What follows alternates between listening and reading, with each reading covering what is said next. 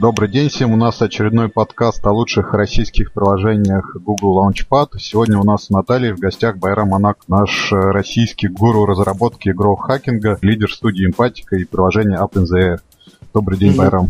Добрый день. Добрый день, коллеги. Байрам, расскажите, с чего начиналась OpenZR, как вам пришла идея этого приложения, в чем оно заключается, вот чуть-чуть побольше о вашей предметной uh-huh. области. Давно-давно мы решили сделать ге- геолокационный чат Squeak. Э, это был, по-моему, 11 2011 год.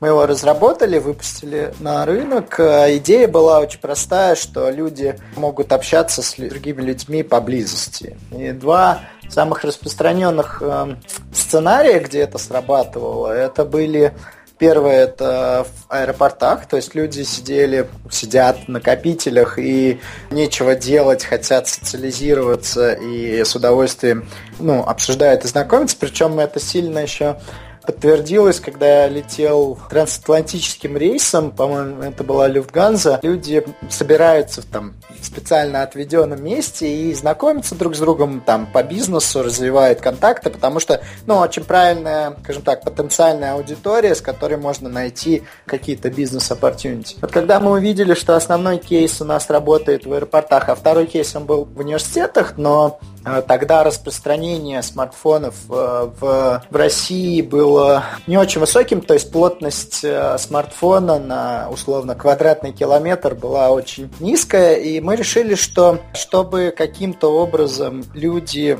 работал use case там, общение с другими людьми, кто летит на летит ну, куда-нибудь из этого аэропорта или прилетает в этот аэропорт, чтобы он чаще работал, надо добавить какой-то функционал, который бы помогал бы таким людям и задерживал бы их в приложении только ради этого функционала, а потом, когда у нас будет достаточно высокая плотность пользователей нашего приложения в заданном аэропорте, мы уже активнее включим э, социальные функции. И, собственно, когда мы решали, какой продукт, что должно быть, то есть там отслеживание статуса полета, задержки, э, советы, лайфхаки в аэропортах, например, если вы сядете во франкфуртском аэропорте рядом с Дельта Лонж, то вы можете бесплатно ловить их э, Wi-Fi, вам не надо платить за него. Вот такие лайфхаки от э, путешественников. Это то, что интересовало людей в чате и то, что э, стало в основу функционала OpenZE. То есть там сейчас OpenZE это такой помощник менеджер полетов, который э, не только там извещает о статусе полета, о задержках переноса гейтов,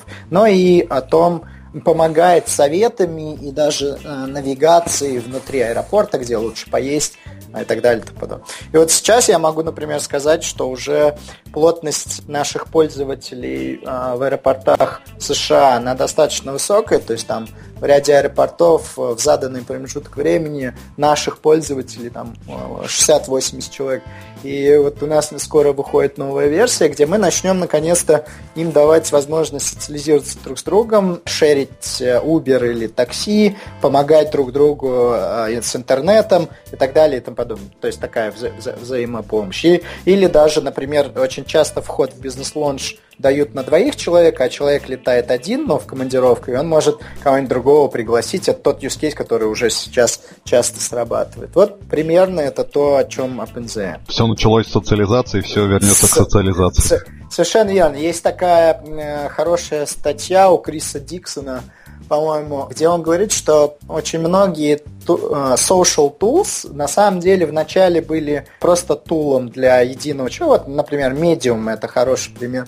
А потом, когда набирается достаточная аудитория, он превращается в social tool. И вот мне кажется, что OpenZ это вот еще одно подтверждение вот тому высказыванию, что сначала мы все-таки были, должны были стать полезным как тул и тем самым привлечь пользователей, а потом, когда мы видим, что уже плотность достаточно высокая, открывать социальные функции и тем самым еще больше повысить заинтересованность людей в продукте. У вас есть э, данные о рейсах, данные об а, аэропортах. Как uh-huh. у вас э, наполняется контентом вот ваше приложение? Uh-huh. Потому что аэропортов тысячи, да. рейсов десятки тысяч. Да. Как у вас, вот откуда С- все это берется? Есть два типа данных. Первый это официальные данные о расписании и статусе полетов. Есть агрегаторы данных. Ну, их там буквально там 2-3, но основной это Flight Stats, им пользуется, например, Google для Google Now и, ну, для отображения э, статуса полета. И, соответственно, вот э,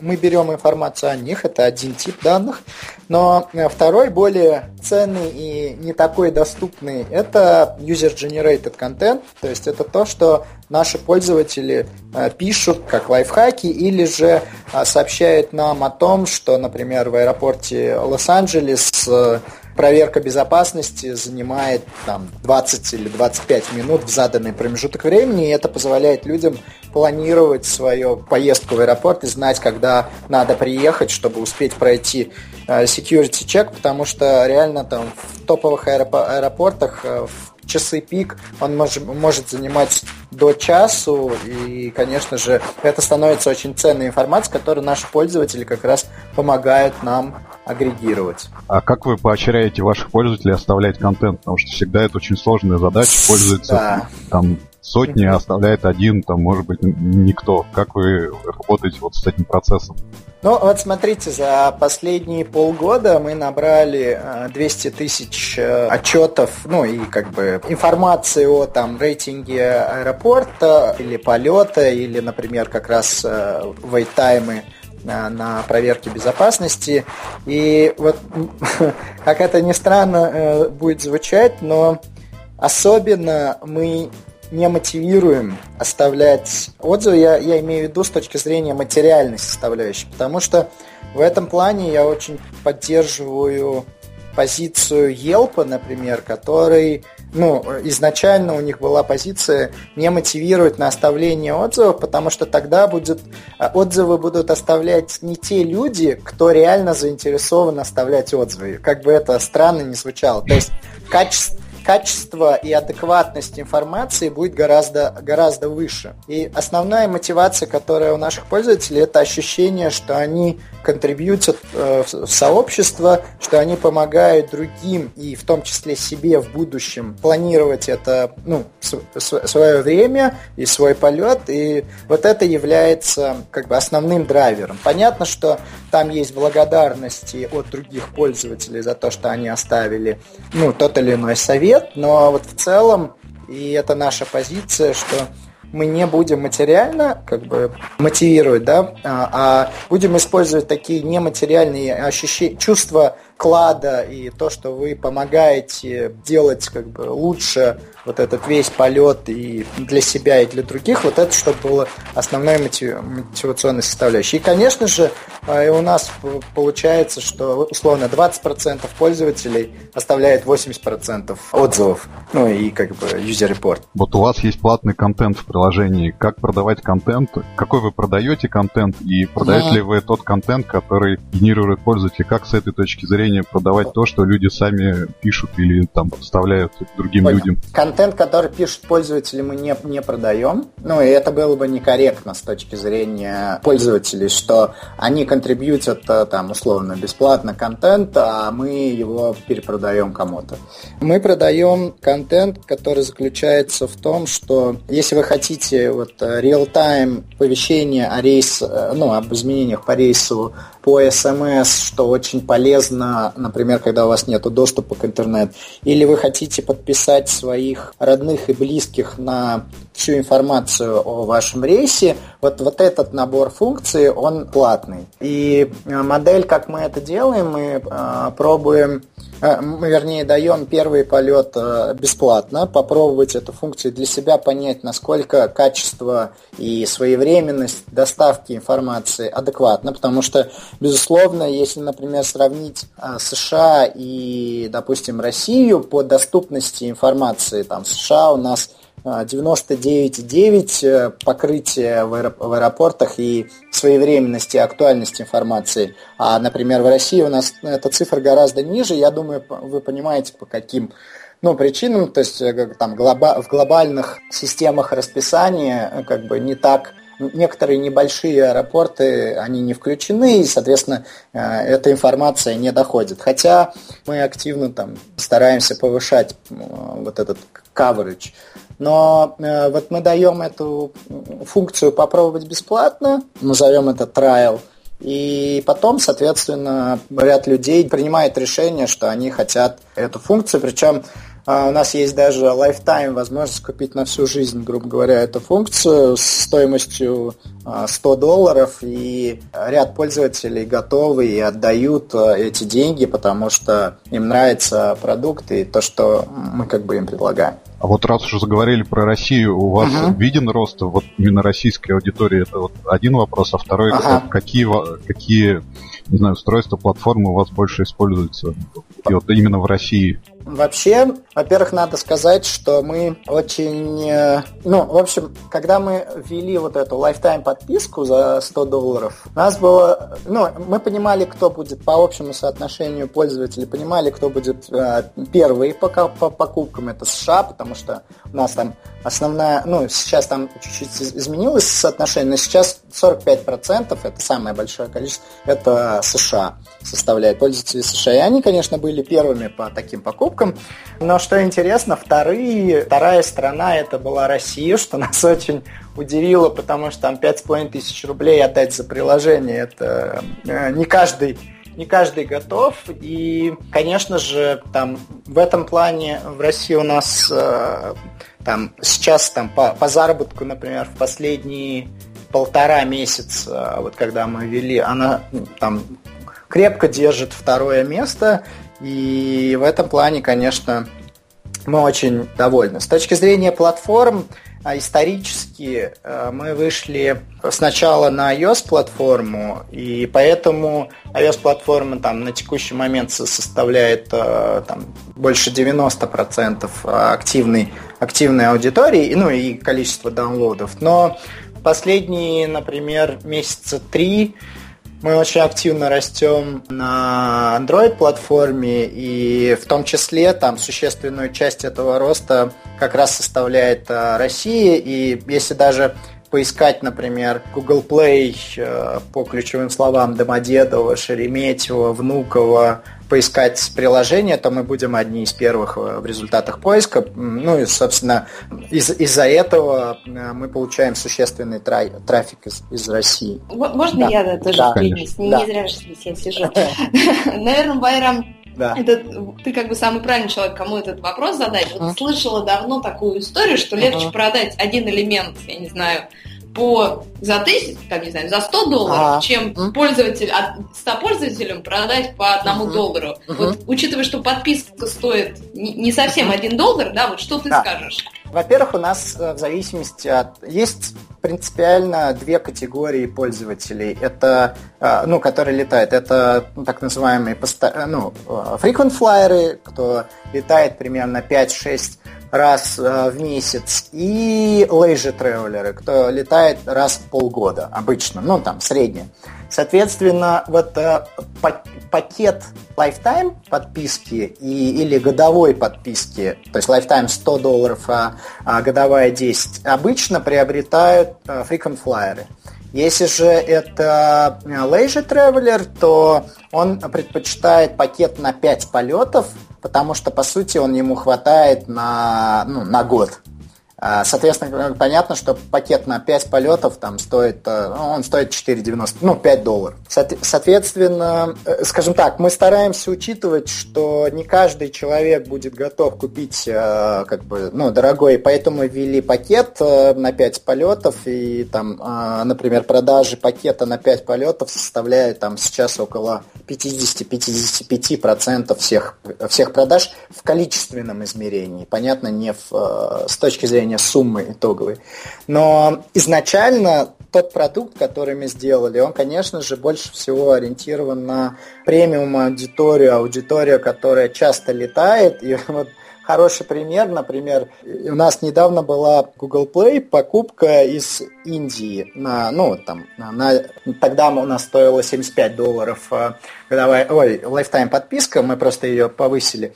И э, э, чтобы вы понимали, средний месячный доход в Индии равен 75 долларам. То есть к чему я это, что нам удается премиум аудиторию находить на каждой платформе, и именно она больше всего, как бы, больше всего вклад оказывает в итоговый финансовый результат для нас. А для нас очень важно вот э, выбрать именно премиум аудиторию и создавать именно для нее продукт, потому что вся стратегия там наша как компании это занять вот нишу а, часто летающих пассажиров, для которых мы станем таким персональным ассистентом, travel-ассистентом и сможем закрывать все потребности. Вот, например, там в Москве мы продаем ну, как бы, а, билеты на московский Аэроэкспресс, и у нас а, покупают их, потому что это гораздо удобнее сделать а, в нашем приложении, чем ну, где-то где в другом месте, и там мы становимся такой точкой входа. И если там премиум аудитории, для премиум аудитории летающей, мы будем точкой входа в их путешествие, то вы сами понимаете, какие возможности у нас открываются, потому чтобы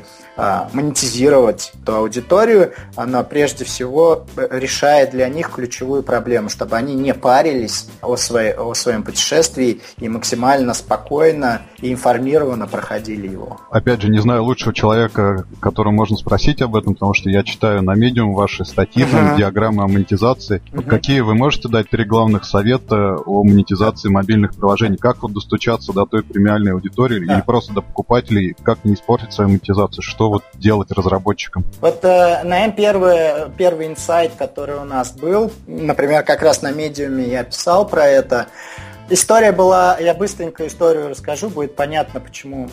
У нас э, можно было получить вот бесплатно нотификации по рейсу, ну вот этот премиум функционал на один полет, если вы оставите свой email адрес. Вы оставляете там, нажимаете на кнопку Apply for промокод, оставляете email, и э, мы вам даем эту активацию. Что интересно, что мы заметили, что те люди, которые просили вот этот промокод, они э, при, ну, в итоге конвертировались в платящую аудиторию примерно там в 4 или в 5 раз лучше, чем все остальные. И мы долго думали, как использовать этот инсайт, и, конечно же, пришли к очень очевидному решению, что надо сделать так, чтобы все могли попробовать один раз получить премиум функционал, и тогда итоговая конверсия будет выше. И вот э, в данном случае мы в три раза увеличили конверсию платящей аудитории у всей аудитории, благодаря тому, что дали премиум функционал попробовать. И, наверное, первый мой совет был бы это дайте попробовать премиум функционал. Вторая, больше, наверное, психологическая а, штука, что когда человек покупает какую-то функцию, некоторые люди покупают утилитарно функцию, ну, то есть там, мне нужны нотификации, э, ну, там, real-time э, нотификации по рейсу, плюс я хочу свою супругу или супруга подписать, чтобы он не беспокоился и знал, что со мной происходит. Есть люди, которые покупают утилитарно, но есть люди, которые покупают какой-то продукт, потому что хотят быть частью и чувствовать себя принадлежным к, кавычках, касте. И вот э, понятно, что там заплатить 100 долларов за приложение это скорее из разряда эмоционального и быть частью касты, нежели из разряда утилитарного вещи, потому что человек хочет, мы даже пакеты эти называем условно платинум и даем такой бейджик платинум и, и доступ чат, в который могут, как бизнес-лонж, в который могут зайти только те, кто купил премиум, ну, пакет, вот этот платинум пакет э, нотификаций. И э, ряд людей решает из-за этого. К чему я это все, что мне кажется, второй большой совет это, что э, в ценообразовании я бы плясал не только от от э, э, рационального подхода, но и сильно бы учитывал психологический и рациональный подход. Мне кажется, что Дэн Ариэли и Чалдини, они, наверное, лучше всего там описывают принцип, который влияет на человека с точки зрения психологической, как продавать. То есть это был бы мой, мой второй Вторая такая рекомендация. Ну и третья рекомендация – это не заставлять людей думать. Это простой пример. Смотрите, у нас было пакет, ну, на 5 полетов он стоил 5 долларов, и на 20 полетов он стоил 15 долларов. Ну, понятно, что э, выгоднее купить пакет на 20 полетов, потому что в пересчете это будет дешевле. Правильно? Вроде логика как бы очень правильная. Но интересно, что поменяв, например, формулировку второго пакета с э, там была формулировка типа 20 полетов за 15 долларов, а мы поменяли формулировку на 15 полетов за 15 долларов, плюс 5 в подарок, и это сильно сместило э, средний чек в сторону 20 полетов, потому, потому что люди любят получать подарки и ощущать, что они что-то выиграли, что-то им досталось. Ну, короче, когда они что-то получили, и вот, они чувствуют себя лучше. Поэтому к чему я это все говорю? Что не, не всегда рациональный подход к ценообразованию, в котором, например, нас в университетах учили, найти себе, э, посчитать себестоимость, прибавить норму прибыли и получить цену. Нет, иногда чисто иррациональный подход, сколько человек готов заплатить за этот продукт и почему он принимает решение его купить, это то, что надо учитывать. Отличный кейс, не заставлять людей думать. Да, да. Кстати, это, это действительно правда, на самом деле. Я вот как раз э, не помню, чью статью читала недавно на русском о том, что есть два типа да, мышления. Uh-huh. То есть то, что мы изучаем в первый раз, и uh-huh. нам это дается очень-очень трудно, и мозг иногда посылает сигналы «все, не хочу, да. дайте мне отдохнуть». Да. И тратится много-много калорий. Да. Поэтому мозг говорит, что... И второе, то, что переходит в уже каждодневную привычку. Это может быть связано с работой, не с работой и так далее. Вот каждодневная привычка дается, калорий тратится мало, дается очень легко. Uh-huh. И вот когда, действительно, это тоже связано, когда ты видишь предложение, мозг не хочу считать, я уже да. устал. Да. Поэтому да, лучше не заставлять думать да. максимально. Да, ну и сократить количество шагов до, до, до покупки, потому что вот э, это есть, это было у нас, и я боюсь, что это есть и у других разработчиков. Сначала, когда ты выпускаешь продукт, ты думаешь, ты как-то стесняешься попросить за него деньги, как бы это, потому что в твоем восприятии, ну что, это же в целом-то несложно было сделать, как бы, и ты боишься получить негативную обратную связь, например, вот нам пишут, что у нас очень дорогое приложение или еще что-то, но вот когда происходит, когда ты начинаешь уважать свой собственный продукт, и тебе условно за него не стыдно, ты начинаешь предлагать цену, которую ты готов и которую ты хотел бы, чтобы платили за твой продукт. А когда за твой, твой продукт платят адекватную цену, у тебя появляется совсем другого порядка мотивации. То есть, когда мы только ввели lifetime подписку и в первый же день там продали 7 а, или 8 таких подписок, а, у нас было, конечно,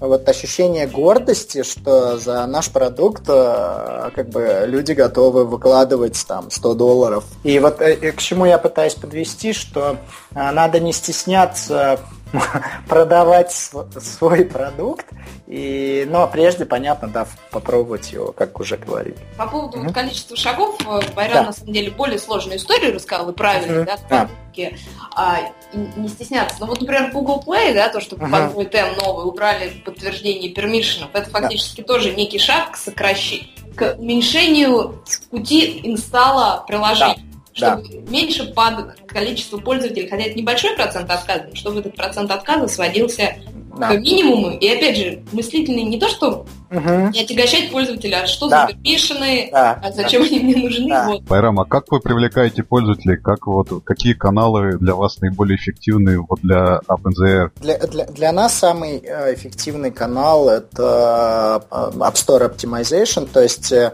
сделать так, чтобы наше приложение легко находилось. И в этом плане, ну, то есть, вот, допустим, если мы говорим про Россию, то вот я, я уже говорил, что на iOS, что на Android, что на Windows Phone, там по топовым аэропортам России нас очень легко, и авиалиниям нас очень легко найти, потому что, ну, там, мы, это был долгий процесс, когда мы оптимизировали, пробовали разные ключевые слова. В случае, например, с Google Play было интересно, что я написал статью про то, как э, в iOS оптимизировать, и бывший head of э, Google Play мне, ну, он прочитал статью, а там я в статье просил, чтобы, ну, бросали советы по поводу, как в Google Play это работает, потому что тогда мы очень мало знали про, про оптимизацию Google Play. И э, вот бывший head of Google Play Search э, нам сбросил ссылку на видео с Google I.O. 13 или 14 года, я не помню точно какого, где он очень подробно объясняет, как э, работает, ну, понятно, что он не открывает всех секретов работы алгоритма, но он объясняет, на что нужно обращать внимание. И вот, например, один из важных моментов, который мы поняли для Google Play для себя, что э, в алгоритмы результаты поиска и рекомендации приложений очень существенную роль играет соотношение uninstall к install rate. То есть условно, что если у вас хорошее, ну, то есть низкое соотношение uninstall к install, э, то есть э, люди после того, как поставили приложение, э, оставляют его, они сносят совсем, а эта цифра есть в Google Play консоль, в консоли разработчика, то тогда улучшаются позиции и видимость в сторе. А это напрямую связано, насколько адекватный трафик и адекватное описание вы получаете. Ну, я, я поясню, что я имею в виду. Допустим, вы, конечно, можете добавить какие-нибудь ключевые слова или в описании их использовать, которые очень популярны. Ну, допустим, не знаю, а, Facebook, например, или Google, ну, я условно все сейчас говорю. И вы будете получать, э, наверное, если оптимизируетесь, много трафика, но вы будете получать нецелевой трафик, который, поставив ваше приложение, снесет его, тем самым будете снижать видим итоговую видимость Google Play своего приложения, и в итоге э, очень, ну, хуже, вы сделаете хуже себе. Вроде в моменте вы получили больше инсталлов, но вы увеличили uninstall, э, соотношение uninstall rate к инсталлам, и тем самым снизили дальнейшие выгоды э, свои. Вот это, например, был один, один из инсайтов э.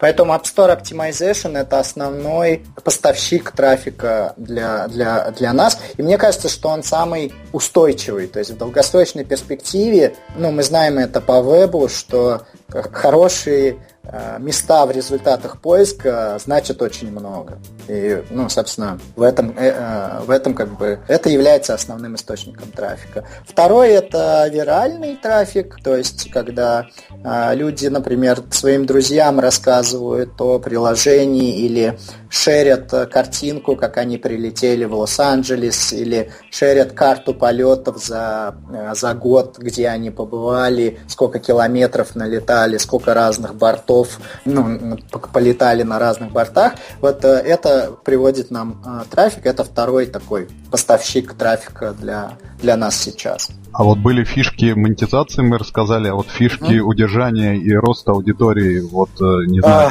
две-три, там, не знаю, какой-нибудь онбординг крутой, да, да. что-нибудь там, шеры какие-нибудь да. занятные. Мне кажется, что, ну, то есть, всех секретов не хочется рассказывать.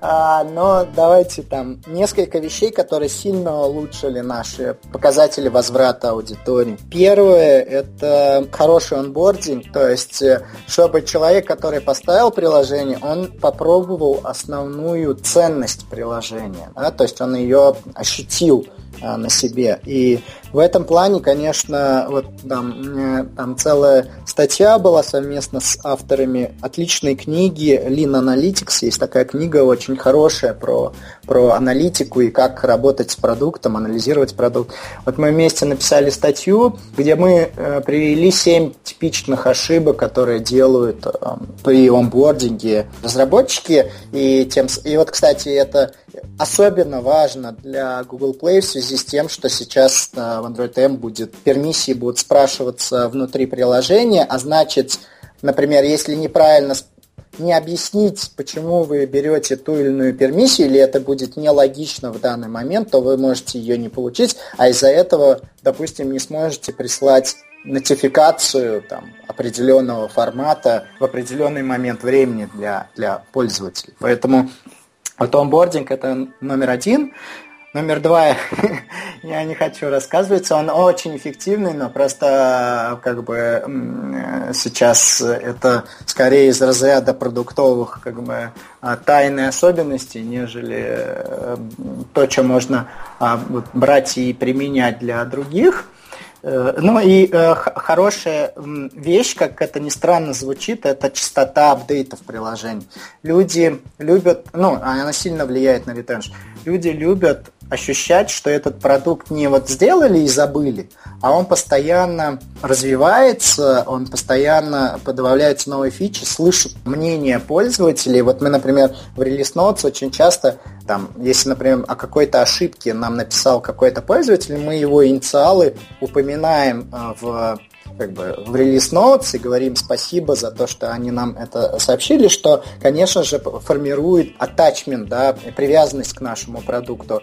Ну, как это влияет на retention? Человек мог поставить приложение, забыть про него, но когда там узнал про апдейт э, там, тем или иным способом, он а, вспомнил про приложение и попробовал посмотреть, какие новые функции добавились. И, например, у нас была ситуация, когда после апдейта, в котором была какая-нибудь долгожданная функция, люди, которые покинули приложение, то есть год не появлялись в приложении, они вернулись, потому что им это как бы, понравилось. А давайте немножко поговорим о разработке. Как э, вот у вас построено, построен сам процесс? Сколько всего у вас разработчиков? Как они uh-huh. разделены между платформами? Кто руководит разработкой? Как вы слушаете пользователей? Uh-huh. Нас, нас, нас 8 человек, и базовая наша философия – это Go Native. То есть мы стараемся на каждой из трех платформ, на которой а, мы присутствуем, разрабатывать продукт, native продукт, то есть не использовать какие-то фреймворки, которые обещают кроссплатформенность э, и так далее и тому подобное, а делать максимально native пользовательский опыт и учитывают особенности и ключевые фишки этой платформы. Например, вот э, допустим, тренд последних, последних, наверное, полугода в том, что касается Discovery приложений э, на, на платформах, ну, там Google, э, ну, в смысле, Android это первыми э, ввели, это так называемый апиндексинг, когда вы можете делать так, чтобы контент внутри приложения индексировался, и тем самым, например, если человек делает поиск в, в, Google, в, ну, в вебе, Google Web поиск чего-то, что есть в приложении, то контент, который есть в приложении, допустим, он ищет там, допустим, рейс там Домодедово, Хитроу, и э, если вы проиндексировали свое приложение скрины своего приложения, то а и пользователь был на этих скринах до этого, оно проиндексируется, и вы будете выше при прочих равных результатах поиска, что, конечно же, повышает возврат в приложение.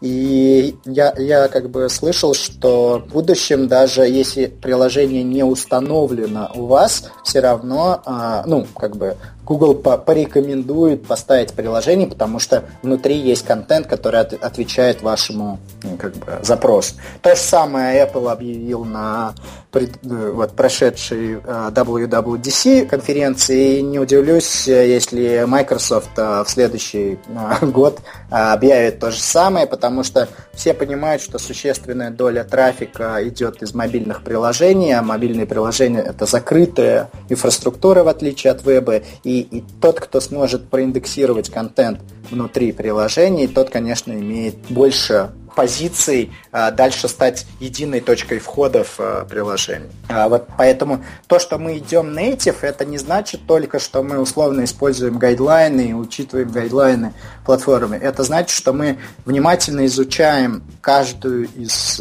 платформ, ее новые функции, стараемся понять философию этой платформы и учитывать ее, когда разрабатываем новые, ну, новые версии нашего приложения. И, конечно же, обязательно ездим на стараемся поехать на каждую из э, конференций, там, Google ее, WWDC, потому что э, только побывав там, пообщавшись э, с сотрудниками, спросив совета, можно действительно как бы, ну, понимать, куда движется платформа и учитывать это при разработке продукта. В Google Play сейчас э, вот э, на I/O представили много новых инструментов, но и было там много интересных.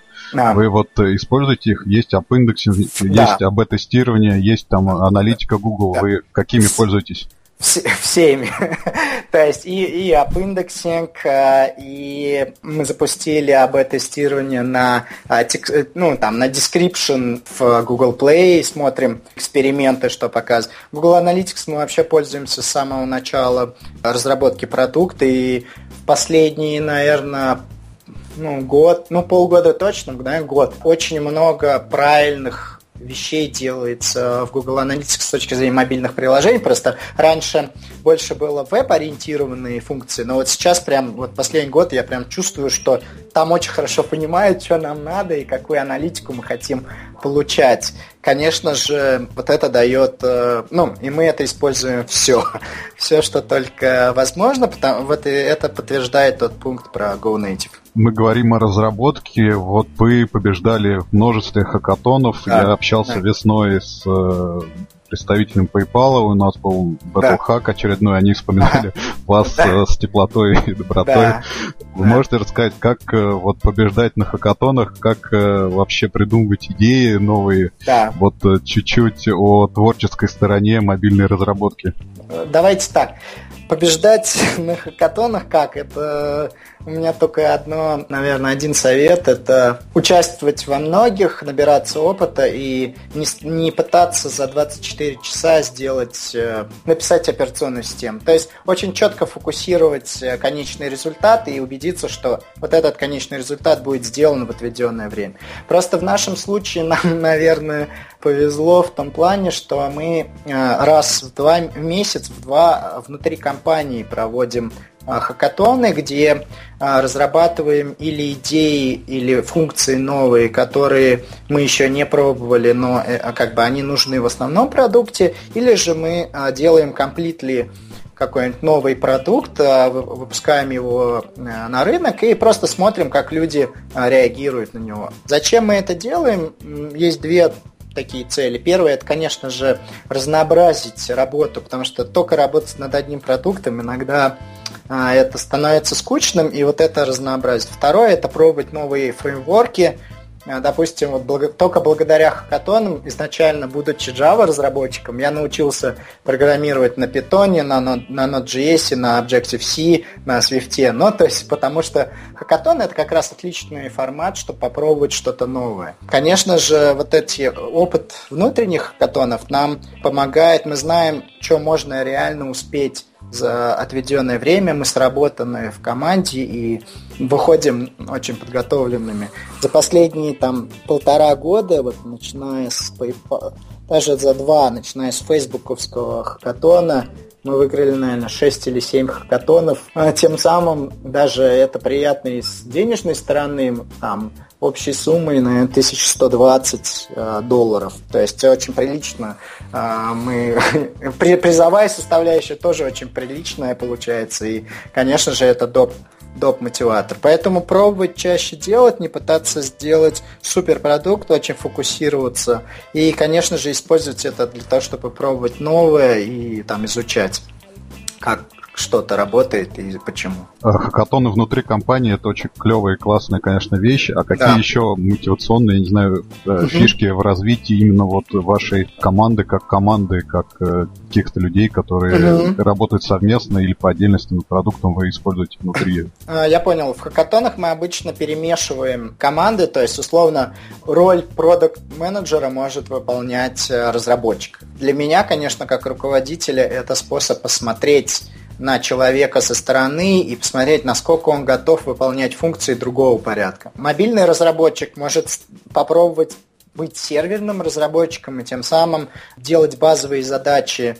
Или, например, Windows Phone разработчик может попробовать э, пописать на Objective-C, и тем самым э, мы ускоряем темпы основной разработки, потому что, ну, например, там нету вот этого, что, ой, серверный разработчик мне должен сделать API, тогда я смогу добить этот экран. Человек просто садится и делает серверную часть сам, тем самым как бы и ему интереснее, и быстрее решается задача и так далее и тому подобное. То есть там мотивационная составляющая, мне кажется, еще в том, что попробовать себя в другой роли, посмотреть, каково это. Ну и, конечно же, вот э, конференции, они дают огромный такой толчок, пинок под зад с точки зрения желания сделать что-то новое и изучить новую функцию. Вот, допустим, после Google I.O. у нас э, это будет на следующей неделе в компании. Мы все видео, которые выложены там на сайте конференции, разобрали между сотрудниками, и у нас будет такая внутренняя сессия, где каждый сотрудник по тем темам, которые его лично интересуют, причем он может не быть Android-разработчиком при этом, это не обязательно. А он расскажет, что было, что он увидел в видео и э, там посоветует, как он думает, э, это можно применить у нас в продуктах, или же мы устроим такой мини-брейнсторм, где накидаем идеи или продукты, идеи продуктов, которые можно попробовать на хакатонах. Прямо компания мечты у вас какая-то. Ну, не знаю. Это, э, это я просто рассказываю только положительные стороны. А, понятно. Э, окей, а разработку вот под новое устройство ведете, в частности, например, умные часы, есть Android Wear, вот ваше приложение, по-моему, самое укладывающее в эту парадигму. Именно, конечно, да, мы видим, э, мы очень много ждем и уже видим результаты от VR-платформы, от э, Apple Watch платформы. Например, результаты, да, у нас вот очень хорошо в эту парадигму ложится и retention, и склонность покупать, ну, то есть конверсия в покупку у нас существенно выше у пользователей, которые используют э, смарт-часы. Если мы говорим про Google Play, ну, Android, э, это сейчас, по-моему, 2 или 3 процента наших пользователей используют э, Android Wear вместе с часами. И вот э, по Apple Watch это там меньше, потому что как бы объемы другие. Но э, глобально вот что нам нравится, что качество аудитории и показатели про, у этого сегмента пользователей э, очень хорошо. Вот, кстати, когда Google Analytics добавил когортный анализ э, как один из отчетов, это позволило вот такие сегменты строить и находить, что нам очень помогает в том, чтобы а. найти людей с самым высоким ретеншн, б. понять, что у них общего и стараться, чтобы таких э, людей у, на, нас приходило больше, потому что тогда показатели будут расти. Поэтому да, мы внимательно смотрим за VR э, и, конечно же, внимательно смотрим в сторону car платформ, но пока мы ничего не делали под них, э, но это то, зачем мы наблюдаем внимательно. Вот вы прямо сняли мой следующий вопрос с языка. Есть э, автомобильные системы, есть умные дома, вот вся эта инфраструктура интернета вещей. Было бы интересно, если бы там дом будил меня там за нужное время до до прибытия самолета. Вот вы будете э, там работать в этой области?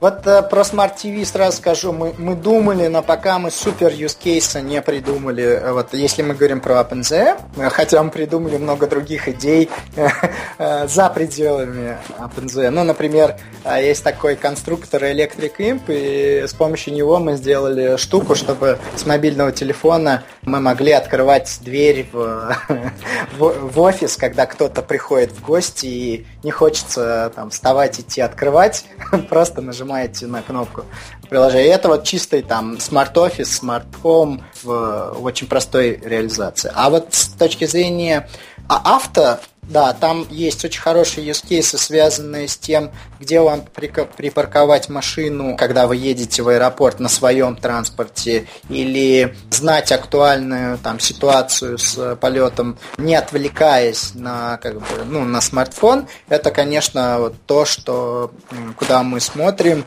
и ну, мы точно видим, что use case э, встраивается в это. Ведь тут же надо быть честным перед самими собой, в том плане, что каждая э, платформа очень много дает новых функций, но э, не все из этих функций в конкретном продукте хорошо ложат, ну, хорошо на них можно их использовать. И поэтому какие-то новые фреймворки и вещи мы, например, не можем применять в OpenZ, но это нас не останавливает в том, чтобы их попробовать просто там в других продуктах. Неоднократно вы говорили про конференции Google I.O., Uh-huh. там WWDC. Насколько я понимаю, ваша поездка на конференцию Google была одной из частей программы Launchpad. Вот вы можете, как один из лидеров э, нашей российской разработки и участия в Launchpad, рассказать об этой программе и что в ней и как происходит? Ну, да, давайте начнем с того, что билет э, на конференцию был, был, ну, был нам подарен Гуглом в рамках программы, то есть э,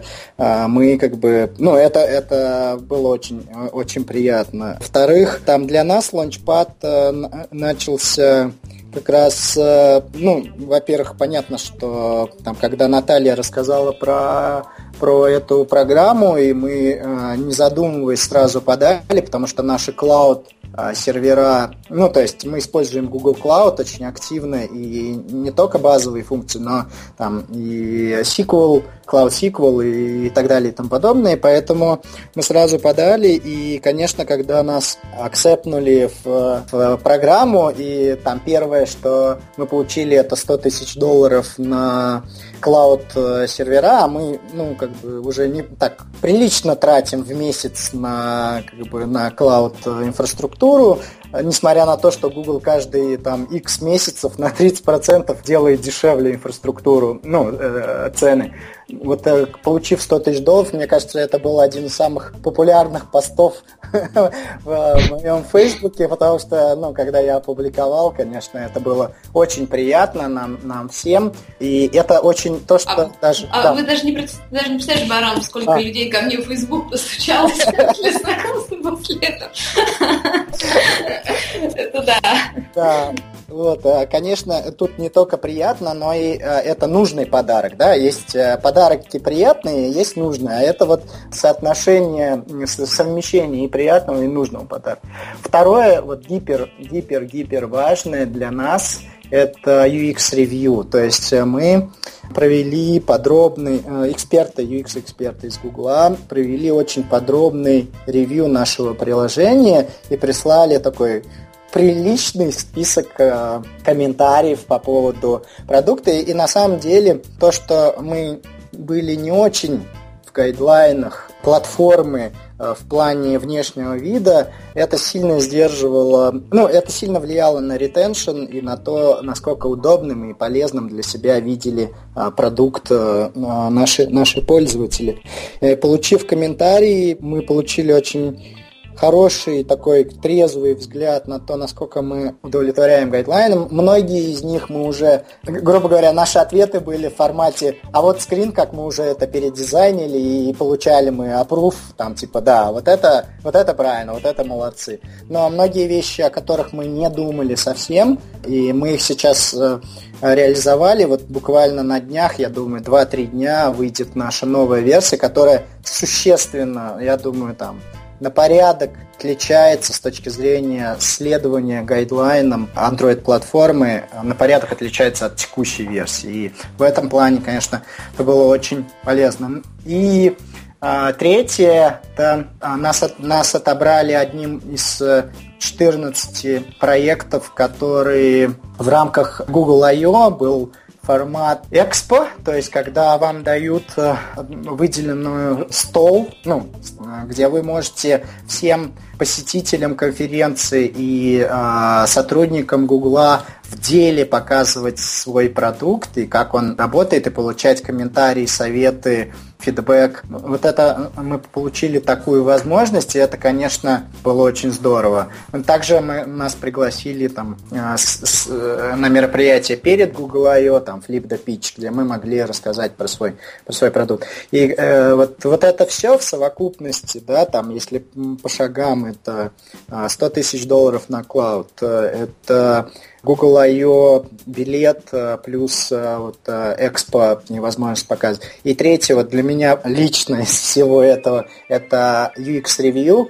Я считаю, вот ну, только, только из-за этого надо плавиться в программу и стараться получить там, в нашем случае мы, мы получили там scale stage, как бы launchpad, а, получить membership и быть принятым в программу, потому что вот до сих пор у нас продолжаются советы и консультации с некоторыми сотрудниками Google, например, по тому, как а, лучше выйти на Китай с точки зрения того, что у нас клауд-платформа на Google, а там великая фаервол стена Китая там усложняет работу из Китая. Или недавно Э, я не могу рассказывать, что, что именно это под NDA, но условно кое-какие-то функции, о которых думают сотрудники Гугла, они хотят применить, э, а, и они просят фидбэк разработчиков, которые там глубоко работают с этими функциями, на то, зачем это может быть нужно нам, разработчикам, и какой value или что мы ожидаем от, от этого. В этом плане, конечно, там мы видим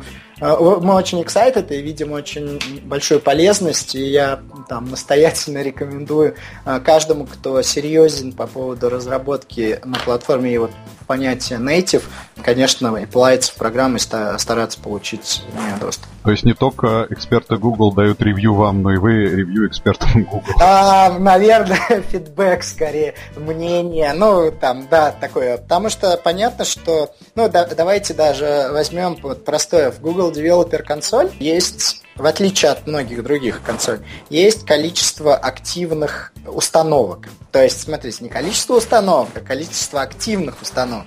Что и оно по умолчанию это та метрика, которая показывается. И это формирует очень правильный внимание и фокус, что вы фокусируетесь на том, чтобы вас не чаще скачивали, а чтобы вас э, дольше, большее количество пользователей оставляло на своем э, телефоне и пользовалось им.